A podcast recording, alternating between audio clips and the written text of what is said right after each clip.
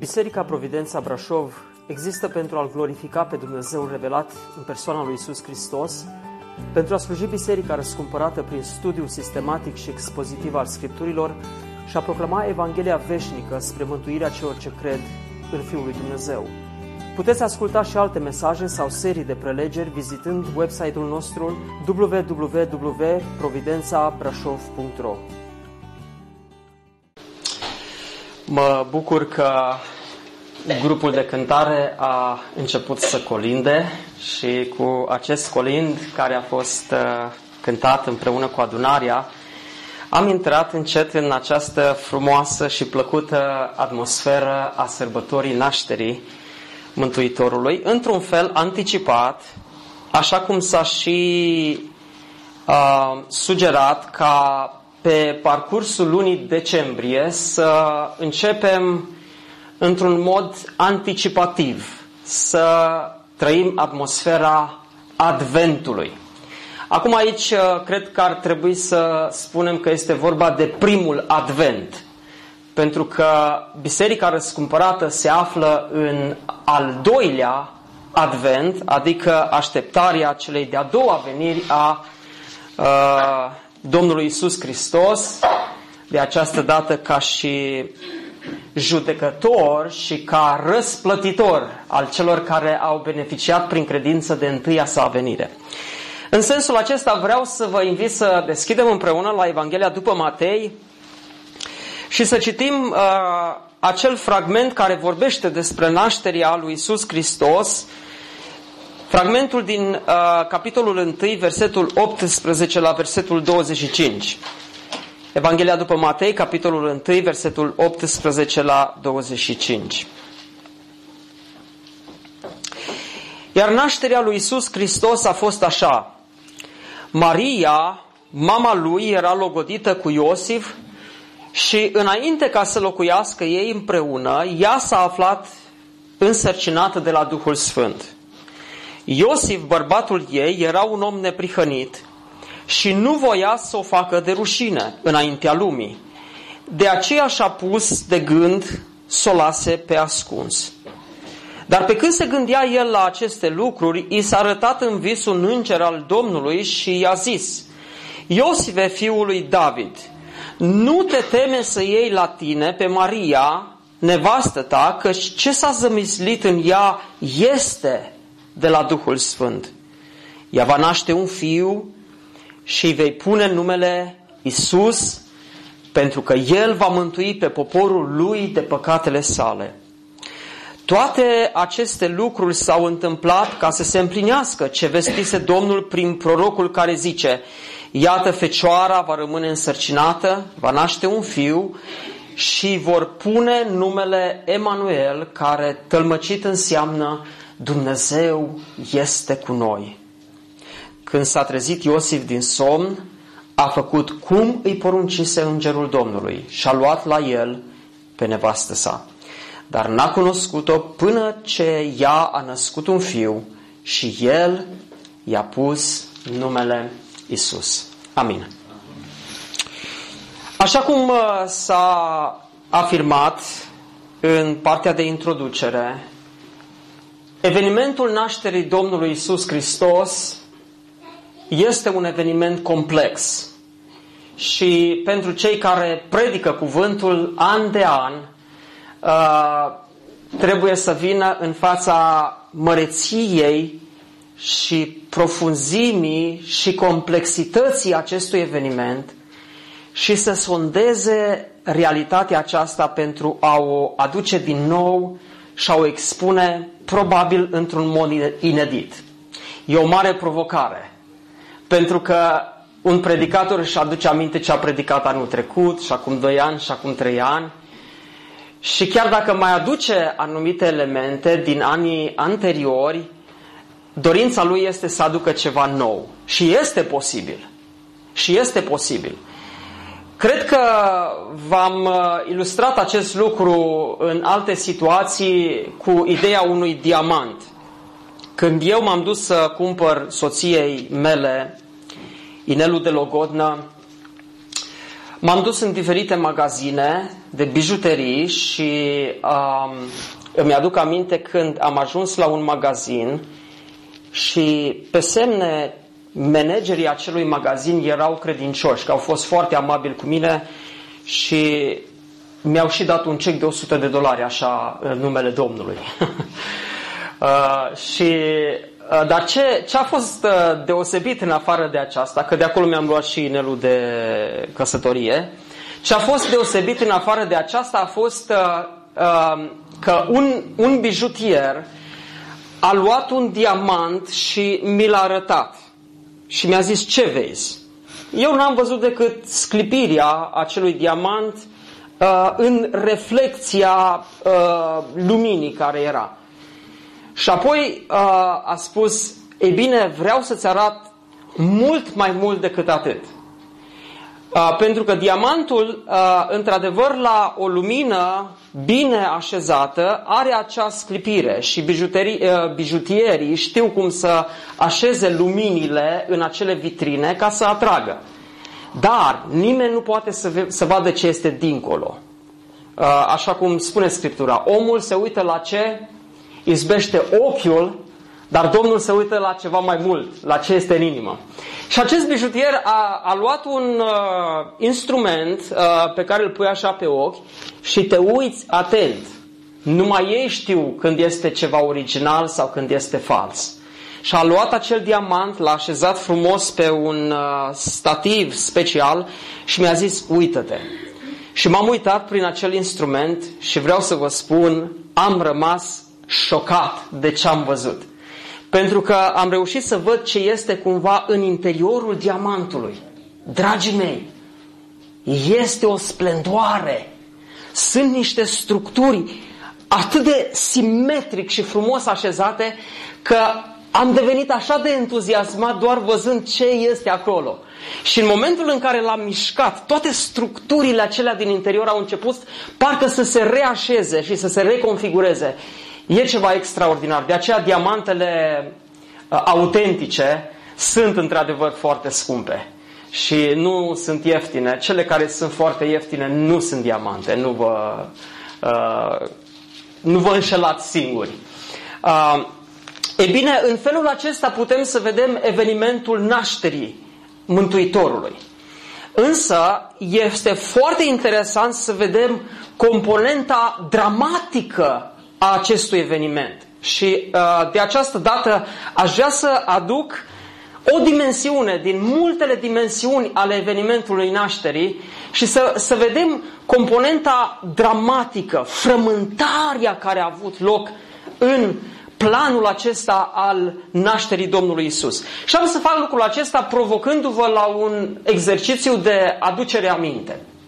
Aduceți-vă aminte de o situație sau un eveniment din viața voastră care a avut un așa impact în ființa voastră, încât deodată parcă toată lumea aceasta din jurul vostru s-a întors pe dos. Și acest uh, un, un, un fel de eveniment este poate o situație tragică din familia noastră, moartea cuiva drag, moartea cuiva apropiat și mai cu seamă dacă acest lucru s-a produs într-un mod uh, atipic, adică nu într-un mod obișnuit, să fie cineva mai în vârstă, o bunică care s-a îmbolnăvit, știa toată lumea că va veni momentul decesului și uh, lumea aștepta, iar când a venit momentul decesului, a fost o durere, dar în același timp n-a fost de un impact atât de mare. Însă atunci când un copil sau cineva drag, un tânăr sau cineva apropiat de tine trăiește momentul morții, impactul care vine în viața ta este teribil. Uh, și ăsta este doar un exemplu. Ei, ce se întâmplă atunci, în momentul acela, uh, este ca și cum toate lucrurile care sunt în jurul tău sunt la fel. Însă parcă nu mai sunt la fel toate lucrurile parcă capătă o anumită culoare, o anumită nuanță și este o apăsare, o durere adâncă pe care o ai în ființa ta. Uh, dar sunt uh, și alte situații de, de impact în viața noastră, multe, foarte multe situații. Și atunci când te afli în, într-o astfel de situație, punctul respectiv te așează pe o direcție. Uh, una din aceste direcții putând să fie una de mâhnire adâncă, de depresie profundă, și uh, rămânând în atmosfera aceasta a apăsării și depresiei, la un moment dat parcă pierzi tot cheful de viață, absolut tot nu mai are nici o însemnătate, nu mai vrei să mănânci, nu mai vrei să faci absolut nimic. Acum, să știți că nu numai o situație de deces poate să genereze acest lucru. Poate să fie ceva care ține de situația noastră financiară, poate să fie ceva, un accident cu mașina, știu eu. Dar acolo este momentul, dragii mei, în care trebuie să ne aducem aminte de ceva. Lucrurile din viață nu sunt numai în planul acesta al vieții. Orice eveniment are, aș spune, o dublă determinare. Pe de o parte se întâmplă aici, însă mai există o dimensiune pe care adesea noi o, o ignorăm. Și această dimensiune este planul lui Dumnezeu prin acel eveniment. Asta pierdem noi din vedere. Această dimensiune noi o pierdem din vedere și de aceea când nu avem suficientă tărie să ne gândim oare care este intenția lui Dumnezeu prin această situație dramatică din viața mea, atunci foarte ușor alunecăm în depresie, în mâhnire adâncă și putem merge într-o direcție greșită. Îmi aduc aminte, în anii liceului aveam un prieten tare bun. L-am considerat pentru acel moment cel mai bun prieten al meu, pentru că rezonam foarte bine, făceam evangelizare, ieșeam, eram, eram prieten buni. Și acest uh, băiat care termina liceul a început să se pregătească uh, să dea la seminar. Reușisem să-l conving să nu dea la geografie, ci să dea la teologie. Și eram încântat de acest lucru. Dar deodată băiatul ăsta s-a îndrăgostit de o fată. Uh, am remarcat că n-a mai venit la biserică și văzând că nu vine într-o duminică, în a doua duminică, în a treia duminică, mi s-a părut că este o problemă.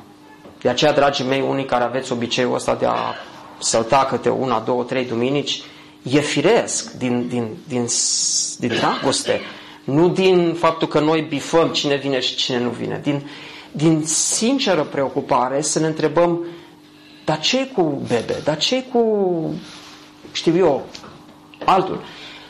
Ne gândim, ne, ne doare. Și așa s-a întâmplat. M-am gândit de ce nu vine.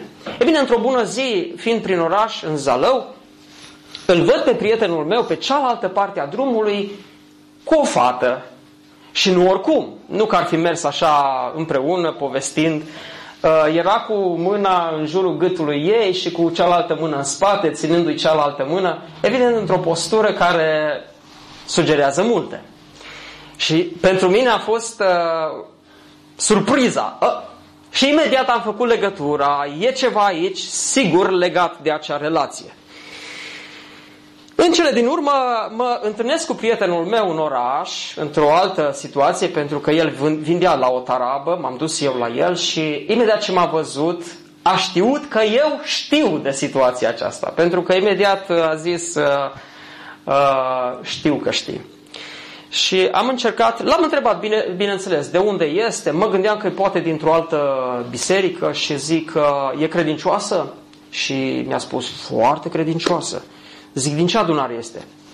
Și a zis, din adunarea catolică. și uh, firește, uh, zic, bun, uh, și cum? Cum este? O, e foarte credincioasă, se duce la biserică, se roagă și așa mai departe. Încerca să mă convingă.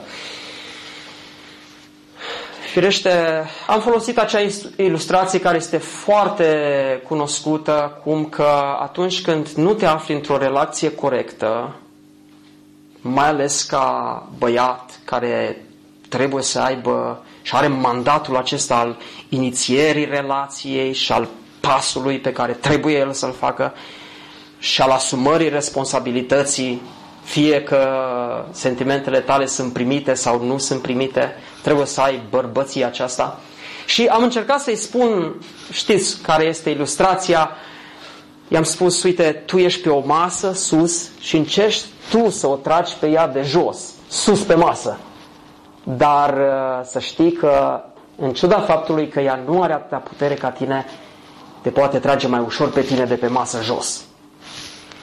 Uh, și asta s-a întâmplat, dragii mei. Asta s-a întâmplat. Uh, a continuat să nu vină la, la biserică și într-o dimineață când ne duceam la rugăciune cu elevii din liceu teoretic, un timp frumos din viața noastră, am aflat că prietenul meu și fratele nostru este în comă la spital. I-am rugat în ziua aceea și am strigat spre Domnul și am postit și am implorat pe Domnul să intervină fără să știm că deja el murise. Ce s-a întâmplat? Fata, cum se spune în tradiția noastră, i-a dat papuci, adică l-a părăsit. Și impactul acestei părăsiri a fost atât de puternic încât prietenul meu a ignorat complet cealaltă dimensiune a planului lui Dumnezeu în viața lui și și-a luat zilele. Dacă ar fi ținut cont de acel, acea dimensiune, eu cred că prietenul meu putea să zică s-ar putea ca Dumnezeu să mă fi scăpat de o pacoste, chiar dacă îl durea și poate în, în orgoliul lui bărbătesc a fost uh, lovit din plin, frontal, un impact frontal. Cu toate acestea, dacă avea tăria să zică cred că aici este mâna lui Dumnezeu. Și să aibă puterea să-și ia un pic de timp, să vadă cum într-adevăr Dumnezeu l-a scos dintr-o situație care, dacă s-ar fi uh, finalizat în căsătorie, el ar fi putut să tragă din greu toată viața lui. Dar el a ignorat dimensiunea aceea. Bun, cu aceasta vreau să ne apropiem acum de evenimentul Crăciunului și să vedem această dublă dimensiune a evenimentului. Pe de o parte, evenimentul acesta are loc în plan uman, dar pe de altă parte este asistat, este, este proiectat, este asistat și este împlinit prin providența lui Dumnezeu. Uh, era dimensiunea aceea divină. Și aș vrea să ne uităm și la planul uman, dar apoi vreau să vedem și planul divin. Pentru că orice experiență din viața noastră, și aici uh, vreau să fie o provocare pentru voi, orice experiență din viața noastră trebuie privită din aceste două perspective. Pe de o parte are loc aici, dar pe de altă parte este mâna lui Dumnezeu în aceasta. Și oricât de greu vă este, dragii mei, să parcurgeți o experiență de această natură, încercați să vă uitați la mâna lui Dumnezeu. Ce are Dumnezeu în viața voastră? Ce plan are Dumnezeu prin evenimentul acela? Și uh, vom începe să ne uităm uh, în fragmentul nostru, firește mai întâi la planul uman, la, la ce se întâmplă în dimensiunea aceasta umană. Și citim așa, nașterea lui Iisus Hristos a fost așa. Maria, mama lui, era logodită cu Iosif și înainte să locuiască ei împreună, ea s-a aflat însărcinată de la Duhul Sfânt. Aici deja intuim că se întâmplă ceva neobișnuit. Însă, haideți să pornim de la lucrurile obișnuite. Maria și Iosif erau logodiți. Și uh, am cercetat un pic să văd ce se întâmpla în cultura evreiască și să înțeleg puțin situarea lor, amplasarea lor în momentul acela și am aflat că în cultura evreiască există un proces. Nu ca la noi, hop, țop, în cultura asta, dacă doi se văd, uh, cum zice cântecul, am văzut, mi-a plăcut, ce rămâne de făcut? Hop, hop, Se duc, se logodesc cumva, nimeni nu știe, nimeni nu... Și numai probabil fata apare acasă la tăticu și tati, ia uite inelul. Și tata, ce ai făcut? Stai puțin, cine De unde Ah, șoc. Uh, nu, nu, acolo lucrurile erau foarte așezate. Și începeau cu un moment în care dacă exista poate o afinitate sentimentală între cei doi, sau poate exista afinitate între familii, și acolo cei doi nu prea mai aveau mare rol. Dacă familiile uh, X și familia Y se înțelegeau ei bine, ziceau, no, bun, hai să facem noi o legătură mai puternică. Fata mea cu feciorul tău. Și lucrurile se produceau în felul acesta. Și prima etapă, în procesul acesta de căsătorie, era etapa numită Chidușin. Chidușin, așa îi spuneau evrei. Și era momentul în care familiile, împreună cu cei doi, băiatul și fata, se întâlneau și semnau un contract. Semnau un contract. Uh, erau termeni acolo, termeni care erau stipulați în Vechiul Testament. Dacă nu ții așa, dacă nu faci așa, e grav. Contractul acesta era semnat pe o perioadă de un an de zile. Deci un an de zile te aflai în această perioadă de chidușin și aveai un contract semnat între cei doi. Dar cei doi nu locuiau împreună. Cei doi se mai vedeau din când în când, Deja lumea din sat sau din orășel sau din oraș știau că cei doi sunt destinați unul pentru altul și că nu mai este voie ca vreun băiat să se uite sau să încerce să intervină, lucrurile erau foarte clare. Greutatea actului chidușin era atât de mare încât se considera a fi deja o căsătorie care era certificată și ștampilată, parafată de cele două familii. Lucrurile erau foarte serioase. În perioada aceasta, Chidușin, cei doi erau într-un fel într-o perioadă de probă. Dacă fata n-a fost cinstită, într-un an de zile, burtica creștea și lucrurile se vedeau. Uh, și atunci uh, uh, era foarte, foarte grav dacă ea n-a fost cinstită înainte de momentul acela sau după momentul acela. E bine, uh, perioada aceasta de chidușin uh, era parcursă și se ajungea după un an de zile la următorul eveniment care finaliza perioada aceasta, care era căsătoria propriu-zis, numită de evrei Shupach. Shupach, așa zic evrei, cu H de la ieșit din uh, gât. Shupach. Și acest Shupach era o uh, sărbătoare de nuntă de șapte zile. Șapte zile! Șapte zile se mânca, șapte zile se juca. Nu așa doi, doi, erau bărbații de o parte, femeile de altă parte și erau dansuri de grup. Și era fericire, veselie. Acum gândiți-vă, nu era ușor ca în șapte zile să hrănești uh, o familie și aceasta era responsabilitatea tatălui fetei. În America s-a păstrat uh, tradiția asta. Și când eu am avut nunta, am fost boier, că numai costumul trebuie să mi-l închiriez. În rest, n-am făcut nimic. Așa de simplu a fost. Acum, este un pont eventual pentru unii necăsătoriți. Dacă vă luați de acolo, știți că ați rezolvat-o. Nu trebuie să vă chinuiți voi.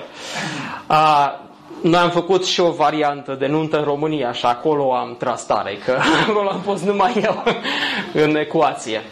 Dar era acest șupa și pentru că uh, era o investiție foarte mare și trebuia să se hrănească mult, tatăl fetei trebuia să rezolve problema într-un fel și din acest motiv, când se semna contractul acela chidușin, care începea chidușin, băiatul trebuia să dea o garanție familiei fetei, tatălui fetei, o garanție în bani sau în natură, dar costisitoare.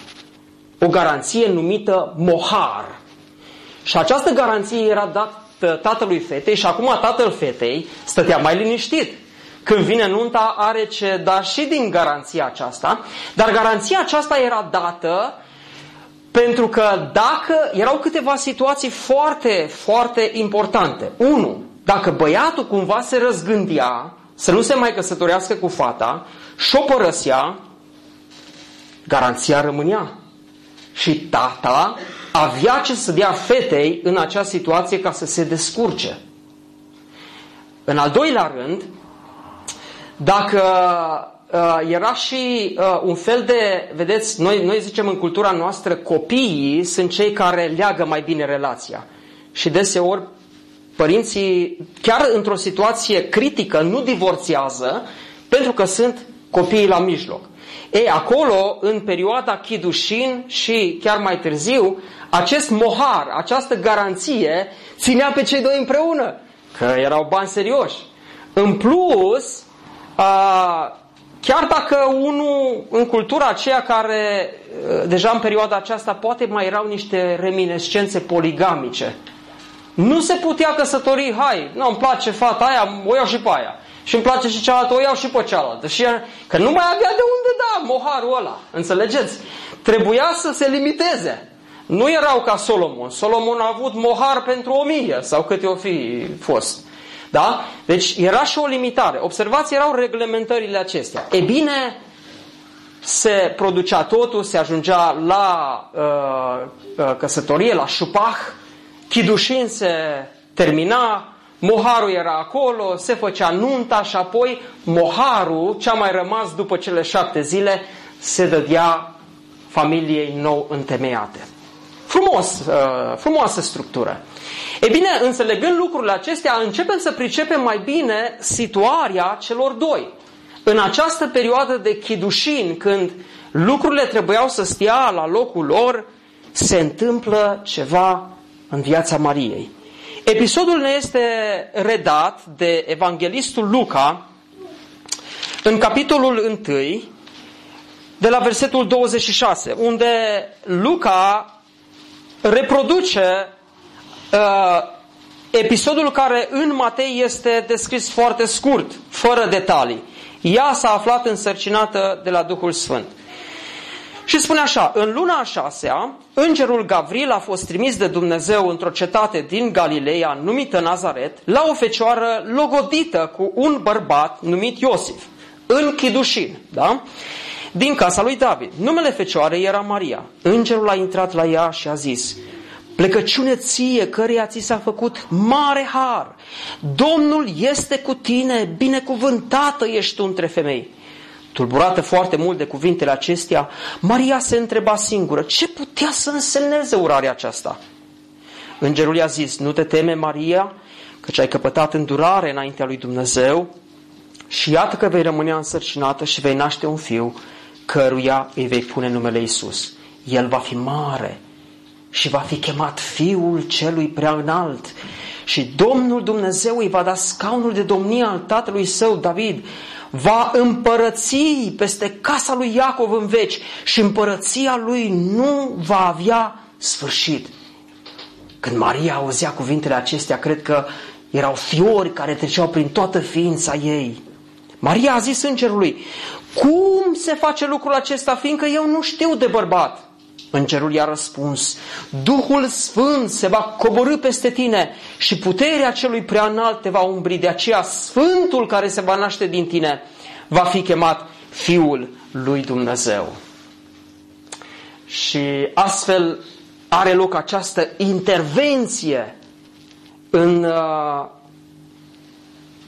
mersul normal al vieții ei. Și poate aici este momentul să, să vedem deja un lucru, dragii mei. Când Dumnezeu te implică într-o lucrare mare, încep să se întâmple lucruri neobișnuite. Și nu ușoare, că știți cum e, unii zic, Doamne, vreau să fiu folosit de tine și se proiectează ca niște, știu eu, predicatori mari și așa. Vreau, Doamne, să fiu plin de râvnă, plin de pasiune pentru tine. Și când zici rugăciunea aceea, bagă bine de seamă ce zici și ce te rogi. Pentru că dacă într-adevăr Dumnezeu vrea să te folosească, într-o măsură mare, treci prin zdrobiile. În primul rând, Dumnezeu trebuie să te ia, să zdrobească și să curățească tot ce este rău acolo, ca apoi să te poate folosi. Nimic extraordinar și de amploare când Dumnezeu are mâna Lui peste tine nu se întâmplă dacă este păcat în viața ta. De aceea începe cu purificarea. Sigur, nu este cazul Mariei, dar ce vedem aici este că implicarea ei într-o lucrare mare avea loc printr-o experiență dramatică și astfel ea află că este însărcinată. Uh, acum am stat și m-am gândit, e firesc să ne gândim că Dumnezeu a ales un tânăr și o tânără cu totul și cu totul speciali, oameni care trăiau în voia lui Dumnezeu. Nu pot închipui că Dumnezeu ar fi ales niște oameni uh, stricați ca în acea familie să îl aducă pe Mântuitorul. A ales doi oameni care puteau asigura cadrul în care Mesia avea să vină, avea să crească și apoi avea să aducă mântuire prin jertfa sa. Uh, și este frumos să vedem în această imagine pe Maria, care ne spune cuvântul, uh, era o fată curată, neprihănită, da? Și apoi să-l vedem pe Iosif, bărbatul ei, care era un om neprihănit. Și cei doi, este, nouă ne este clar, pentru că noi vedem acum retrospectiv, că cei doi, în această perioadă chidușin, au fost cinstiți. Și și înainte de aceasta au fost cinstiți. Și aici cred că putem să învățăm această lecție a integrității, uitându-ne la acest cuplu care au trăit curat înaintea lui Dumnezeu până la logodnă și și după logodnă. Și subliniez asta, lucrul ăsta, pentru că uh, să știți că atunci când doi se logodesc, pentru un anumit motiv au sentimentul că au drepturi mai multe.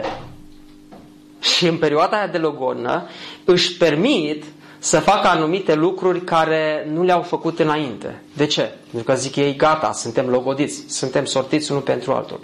Și uh, există riscul să se treacă de o anumită linie.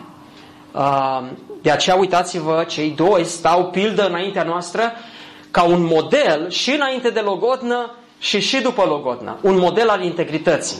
Și este frumos să recuperăm acest model al integrității, dragii mei tineri.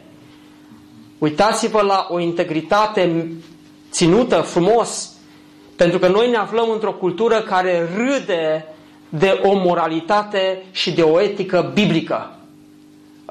Dacă cumva zici colegilor de facultate că n-ai avut nicio aventură, încep să râde de tine și să te întrebe, ești cumva, știți, pe invers, ai cumva probleme de relaționale la sexul opus, imediat mintea se duce la ea. De ce?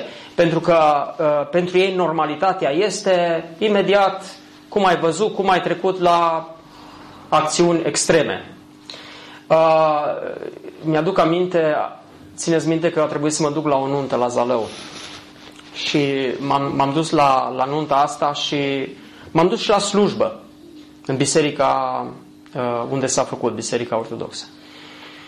Și a fost interesantă slujba, nu mai fusesem de mult așa într-o biserică ortodoxă să mai văd o slujbă, chiar mi-a plăcut, vă spun sincer. A fost așa cu liturgia aceea, elemente puse în ordine, erau trei preoți, au cântat frumos toți trei și chiar sfaturile date celor doi înainte de asta au fost chiar bune. Am avut o opinie pozitivă. Dar știți ce, ce mi s-a părut realmente ciudat? Cei doi au trăit vreo șapte ani împreună. Și acum veneau să se căsătorească. Și uh, în uh, toată procesiunea aceea, în tot ritualul acela, presupunerea, prin elementele care se spuneau acolo, erau că cei doi sunt curați, sunt cinstiți. Dar nimeni n-a stat de vorbă cu ei să vadă, mă, voi ați stat împreună, e ceva? Preoții i-a văzut atunci, pentru întâia dată, acolo, la altar. Nimeni n-a stat să, să facă așa o analiză, niște cercetări, un timp de consiliere, să... Totul era așa. Și, și tot, totul mi s-a părut un fiasco, adică se, se sugera puritatea celor doi cu fel de fel de elemente, dar ce să zici, că ei au fost împreună de șapte ani. Înțelegeți? Ce sucit, ce ciudat. De aceea, dragii mei, eu cred că trebuie să, să învățăm această lecție a integrității. Vă încurajez să vă păstrați pentru Domnul. Acum, sunt conștient și nu vreau să fiu uh, o provocare pentru unii care, uh, necunoscându-L pe Domnul, au trăit experiența aceasta și pentru aceștia vreau să spun cu toată bucuria și cu toată îndrăzneala, Hristos a murit și pentru aceste păcate. Și dacă există sinceră pocăință în uh, eșecurile acestea, să știți că Dumnezeu iartă. Și când El iartă, zice că șterge cu buretele, adică uh, aruncă păcatele acelea în marea uitării. De aceea trebuie pocăință, trebuie întoarcere la Dumnezeu și din momentul în care uh, s-a rezolvat problema prin pocăință, Uh, se cere integritate, curăție, puritate până în intrarea în căsătorie. Acum, sigur, la amândoi vedem într-adevăr ceva re- remarcabil. La Maria vedem remarcabil faptul că uh, este parcă mai deschisă să primească mesajul că ea va fi purtătoarea Fiului lui Dumnezeu uh, în pântecele ei. Și prima dată și ea s-a întrebat, dar cum se va face lucrul acesta? Și îngerul îi spune Duhul Sfânt este agentul care realizează acest lucru. La Iosif ce este remarcabil este că atunci când el află vestia, nu știu efectiv, uneori încerc să-mi imaginez episodul, cum Maria s-a dus la Iosif și cu timiditate, cu frică uh, i-a spus Iosif, uite, vreau să spun ceva, uh, eu sunt însărcinată. Acum, când un bărbat mai ales în perioada chidușin, aude lucrul ăsta, pică jos. E serioasă treaba. Și uh, poate el a zis, dar ce ai făcut? Ce ai făcut, Maria? Cum s-a întâmplat lucrul ăsta? Maria! Maria, tu ești locotenimea, cum, ce ai făcut? Și Maria a, a zis, uite, uite Iosif, un înger mi s-a arătat și mi-a spus că sunt însărcinată de la Duhul Sfânt. Acum Iosif, care nu era saducheu, că saducheii nu cred nici în înviere, nici în înger, nimic, uh, deși a auzit informația asta, stau să mă gândesc că și-a pus mâinile în cap. Îngeri, Duhul Sfânt, greu de crezut, domnule, lucrul ăsta. Și n-a crezut pentru că a trebuit să-l convingă Dumnezeu printr-un vis. Nu a crezut. A stat așa într-o stare de neîncredere, de, de, de scepticism. Și cum? Înger, greu, greu de crezut așa. Și eu, dacă v-aș zice o poveste cu îngeri, unii ați vrea să mă credeți, dar asta așa, știi? Ei, cam îngerească viziunea aceasta. Nu, serios, deci uh, așa, așa suntem noi. Uh, mai degrabă să avem o reținere față de intervenția supranaturală a lui Dumnezeu în, în viața noastră decât să, să credem lucrul acesta. Sigur, nici nu vreau să încurajez credulitatea, să credem orice bazaconie care se vehiculează. Însă era greu pentru, pentru Iosif. Și aici, după momentul ăsta, Iosif, calculul lui Iosif a fost clar. Deci decizia lui a fost clară. N-a fost înger, n-a fost Duhul Sfânt, Maria m-a înșelat și mai și vine cu minciuna asta. Știți de ce cred lucrul acesta? Pentru că, zice, și-a pus în gând Zice, n-a vrut să o facă de rușine și de aceea și-a pus în gând să o lase pe ascuns. Dacă o credea, nu era cazul să gândească că o va face de rușine. Și dacă credea ce a spus Maria, nu gândea să o lase în ascuns. Dar ce a crezut Iosif acolo a fost că Maria a fost necinstită. Și aici, chiar dacă n-a avut credința aceea, văd o altă dimensiune care mi se pare remarcabilă la Iosif. Și întrebarea ar fi ce faci când realmente, haideți să detașăm realitatea faptului că într-adevăr Maria a fost cinstită. Ce ai face tu când realmente cineva e necinstit față de tine? Nici nu pot imagina. Vă spun sincer. E, e, este extrem de greu. Deci este, ar, fi, ar fi teribil. Dar a, aici vedem, îl vedem pe Iosif. Că Iosif face ceva absolut neobișnuit. El, el ce putea să facă? În, în reacția lui, în mânia lui, în orgoliul său rănit, putea să zică, să, să o apuce pe Maria, să o trască după el și să se ducă la bătrânii cetății. Așa cum Scriptura spunea. El avea Scriptura, Deuteronom. Uh, spune acolo în, în Vechiul Testament că prin lege aveai dreptul acesta să aduci pe acea fată necinstită care nu s-a păstrat curată înaintea bătrânilor cetății, ei auzeau acuza și fata trebuia adusă în fața casei tatălui ei. Și toată localitatea, bărbații din toată localitatea se adunau, femeile erau deoparte și bărbații trebuiau să ia pietre și să arunce cu pietre până când fata era ucisă prin delapidare, prin, prin, prin pietre. Era grav. Și Iosif știa scenariul acesta, putea să apeleze la, la scenariul acesta. Dar ce face Iosif? Zice, și-a pus în gând să o lase pe ascuns. Exista situația aceasta când bărbatul nu apela la lege, ci se întâlnea din nou cu familia fetei și se dovedea că fata a fost decinstită și se scria de data aceasta un certificat de divorț. De aceea vedeți că prin acel moment inițial chidușin, căsătoria era căsătorie deja. Dar în această perioadă când se dovedea lipsa de, de integritate a fetei, se putea realiza despărțirea printr-un certificat de divorț. Și lucrurile ieșau într-un mod mai discret din această situație. E bine, întorcându-ne la situația aceasta pentru Iosif, în greutatea lui, în timp ce zice, lasă, își pune de gând să o lase pe ascuns, se ducea la culcare, când trăiești o astfel de situație, nu mai gândești la nimic altceva. În mintea ta e numai situația aceea, se învârte în capul tău, nu poți să o scoți din cap până în momentul în care adori. Și uneori merge și în vis, da?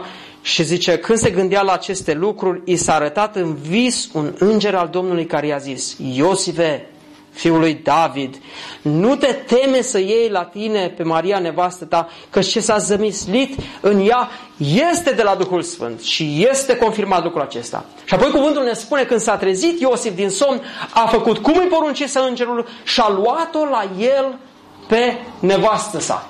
Acum știți ce însemna pentru Iosif să o ia la el? Însemna ca Iosif să declare înaintea întregului sat, înaintea întregului Nazaret, Maria este însărcinată și eu o iau la mine. Asta înseamnă că el sugera cumva că el a fost autorul actului care a dus la uh, sarcină. De aceea mai târziu știți că oamenii acuzau pe Domnul și ziceau noi nu suntem născuți din curvie ca tine. Nu suntem fii din flori, din curvie. Sigur, nu pot spune cu certitudine dacă sugestia era ai fost născut înainte de căsătorie, înainte de momentul normal sau nici măcar nu ești fiul lui Iosif. Altcineva a fost autorul nașterii tale. Însă, iată, Iosif își asumă uh, această responsabilitate de a o lua pe Maria în casa lui. Și aici uh, este o altă lecție frumoasă pe care o învățăm din acest plan uman, este lecția sacrificiului. Și vine înspre noi în această formă.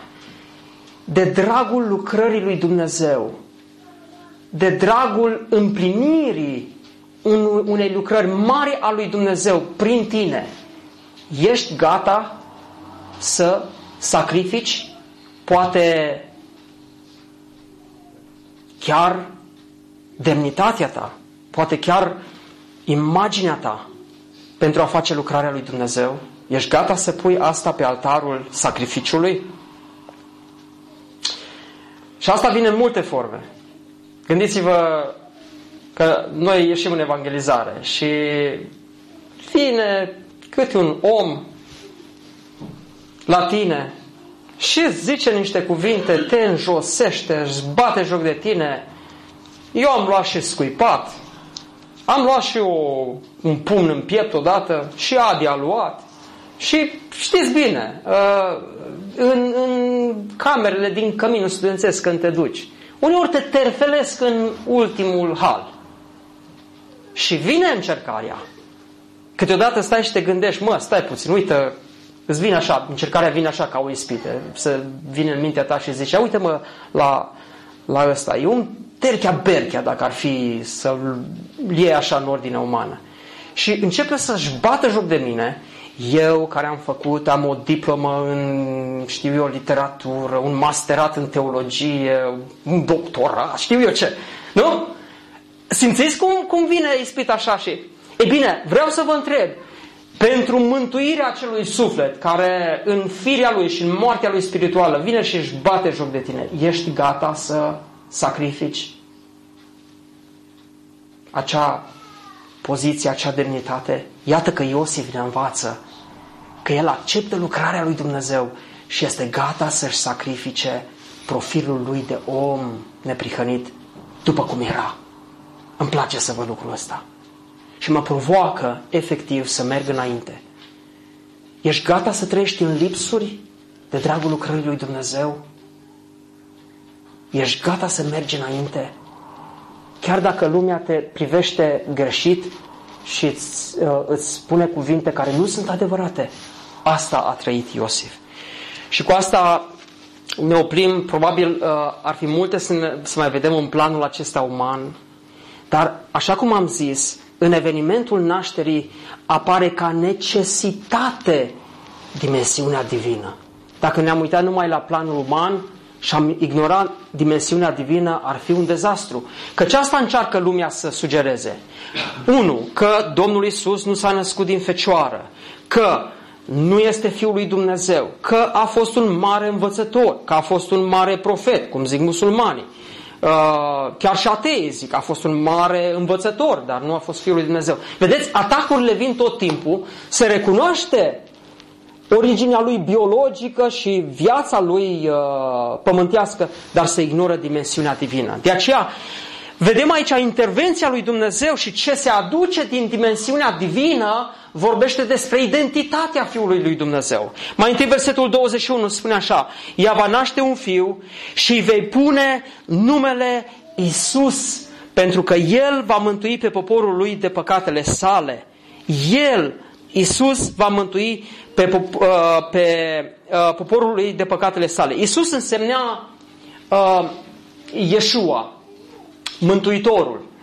Și el era cel care era așteptat de foarte mulți ca fiind trimisul. Dar greșeala evreilor a fost ca să gândească lucrul ăsta numai așa pe, pe dimensiunea asta umană. A, Dumnezeu ne va trimite pe cineva ca Moise, sau ca Samson, sau ca David, să ne scape de filisteni, de romani. Și ei îl așteptau. Trebuia să vină din spița lui David, din spița regală. Și genealogia din Matei 1 ne arată că, într-adevăr, el a venit din sămânța lui David și putea să aibă drept la tron.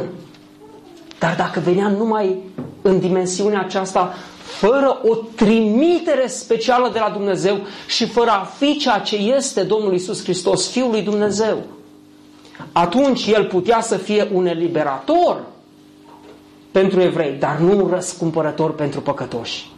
Vedeți? Ce vitală este dimensiunea aceasta divină.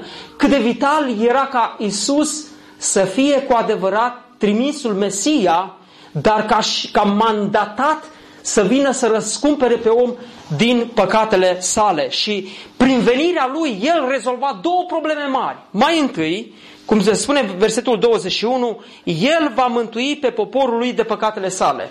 Rezolva problema iertării. Și când ești iertat de păcatele tale, prin jertfa lui el venea și zicea, tu ești îndreptățit înaintea Tatălui. Pentru că eu iau păcatul tău, îl asimilez în moartea mea și ție îți dau neprihănirea mea ca să poți sta înaintea Tatălui drept și iertat. El va mântui pe poporul său de păcatele sale. În al doilea rând, în dimensiunea aceasta divină vedem ce ne spune următorul verset. Toate aceste lucruri s-au întâmplat ca să uh, se împlinească ce vestise Domnul prin prorocul. Deci nu era ceva aleatoriu, ceva ce s-a întâmplat, nu mai s-a întâmplat. Zice, s-a întâmplat ca să se împlinească ce vestise Domnul prin prorocul, care zice, iată, fecioara va rămâne însărcinată, va naște un fiu și îi vor pune numele Emanuel. Vedeți? Pe de o parte ne uităm la numele Isus, care este Mântuitorul, iartă, rezolvă problema iertării. Și aici vedem Emanuel, care tălmăcit înseamnă Dumnezeu este cu noi. Ce problemă se rezolva prin numele acesta? Problema împăcării. Căci păcatul care a adus fractură între umanitate și Dumnezeu despărțea pe Dumnezeu de oameni.